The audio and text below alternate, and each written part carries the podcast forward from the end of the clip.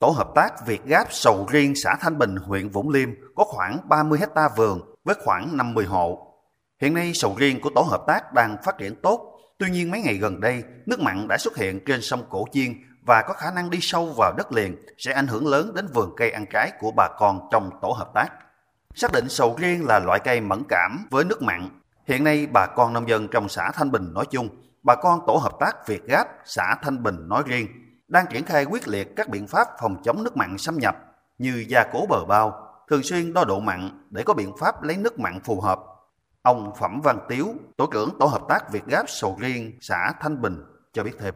chuẩn bị cái ờ, mà xâm ờ, nhập mặn năm nay đó, tôi xây được một cái bồn nước là chín chín khối. Thì cho nên ờ, là bây giờ hiện giờ là đang lấy nước ngọt vô để là phun tưới trên trên lá và trên trái. Trước khi tưới ở dưới sông thì tôi sẽ coi như là đo. Cho nên năm nay thì nói chung là chuẩn bị nó chu toàn hơn cái năm về trước. Ông Nguyễn Ngọc Nhân, giám đốc hợp tác xã chôm chôm Bình Hòa Phước, xã Bình Hòa Phước, huyện Long Hồ cho biết, hợp tác xã hiện có 66 thành viên với khoảng 42 hecta trồng ba loại chôm chôm, trong đó chôm chôm Java chiếm 80%, chôm chôm Thái 15%, còn lại là chôm chôm đường. Các thành viên của hợp tác xã vừa sản xuất nghịch vụ, vừa rải vụ. Nhằm bảo vệ an toàn cho vườn cây chôm chôm của hợp tác xã, bà con xã viên hiện đang triển khai các biện pháp phòng chống nước mặn xâm nhập. Tuyên truyền rộng rãi cho bà con và đo cái độ mặn theo triều cường và thông báo rộng rãi cho bà con để bà con nắm bắt được để bà con ờ, ờ, đối phó và ứng phó kịp thời với cái đợt hạn mặn này. Trà Ôn là một trong những địa phương của tỉnh Vĩnh Long thường xuyên bị ảnh hưởng nếu nước mặn đi sâu vào nội đồng. Để chủ động phòng chống hạn mặn, Phòng Nông nghiệp và Phát triển Nông thôn huyện Trà Ôn phối hợp với Ban Quản lý Dự án huyện tổ chức thực hiện các dự án công trình thủy lợi trên địa bàn huyện như nạo vét một số kênh chính, kênh tạo nguồn, đắp đập, đê bao, sửa chữa các cống đập điều tiết nước, trữ nước ngọt ưu tiên đầu tư nạo vét kênh mương, đặc biệt là hệ thống thủy lợi nội đồng, đắp đập thời vụ, ngăn mặn và trữ ngọt, chống hạn, đảm bảo cấp nước sinh hoạt và phục vụ sản xuất. Tại các khu vực bị ảnh hưởng mặn, tập trung công tác quản lý vận hành công trình kết hợp nạo vét công trình thủy lợi để tiếp nước ngọt và bơm tác chống hạn do thiếu nguồn nước. Theo số liệu quan trắc độ mặn, mấy ngày qua tại Vàm Nàng Âm, xã Trung Thành Đông, huyện Vũng Liêm là 0,3 phần nghìn và Vàm Vũng Liêm 0,2 phần nghìn, chợ Vũng Liêm 0,1 phần nghìn. Theo dự báo, độ mặn có xu hướng tăng trong những ngày tới.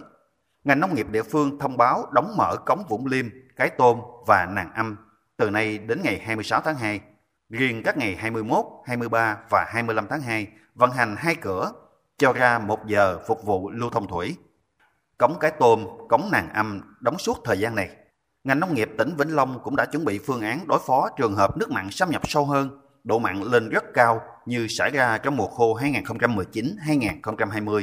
Mực nước sông Rạch rất thấp, trong biên mặn từ 1 đến 10 phần nghìn. Toàn tỉnh sẽ có 6 trên 8 địa phương bị ảnh hưởng. Khi đó tỉnh sẽ có 68.182 hecta diện tích tự nhiên bị nhiễm mặn, tập trung tại các huyện Vũng Liêm, Mang Thích, Long Hồ, Trà Ôn, Tam Bình và thị xã Bình Minh có 32.062 hecta lúa, 7.300 hecta rau màu và 36.016 hecta cây lâu năm bị hạn thiếu nước. Bên cạnh đó, tỉnh có 76.474 người dân tại 51 trạm cấp nước sạch có thời đoạn đã sử dụng nguồn nước bị nhiễm mặn. Có 46 xã có nguy cơ thiếu nước sinh hoạt. Ông Nguyễn Văn Liêm, Phó Giám đốc Sở Nông nghiệp và Phát triển Nông thôn tỉnh Vĩnh Long cho biết, đã chỉ đạo Phòng Nông nghiệp và Phát triển Nông thôn các huyện và thị xã theo dõi chặt chẽ diễn biến khí tượng thủy văn, hiện tượng El Nino, tình hình thiếu nước, hạn hán, xâm nhập mặn, tăng cường công tác thông tin, tuyên truyền để mọi tổ chức cá nhân trong tỉnh biết, chủ động ứng phó, chuẩn bị kế hoạch, phương án ứng phó để đảm bảo nguồn nước phục vụ sản xuất và sinh hoạt của người dân. Về phía người dân thì ngành nông nghiệp khuyến cáo một là cái khâu chúng ta củng cố lại các hệ thống đê bao Ờ, ven sông cũng như là có trang bị một số cái phương tiện dụng cụ trữ nước hoặc là nạo vét kênh mương để trữ nước à, sử dụng cái phương pháp gọi là tưới nước tiết kiệm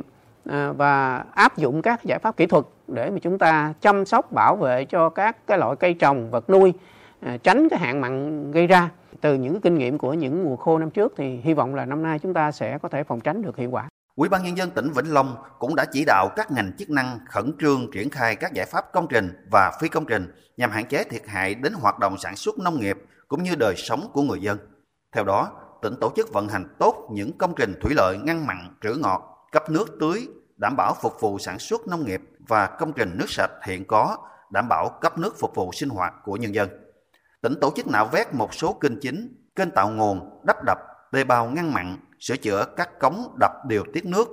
Trong đó, các địa phương ưu tiên đầu tư nạo vét kênh mương, đặc biệt là hệ thống thủy lợi nội đồng, đắp đập thời vụ ngăn mặn và trữ ngọt chống hạn, đảm bảo cấp đủ nước sinh hoạt sản xuất trong mùa khô này.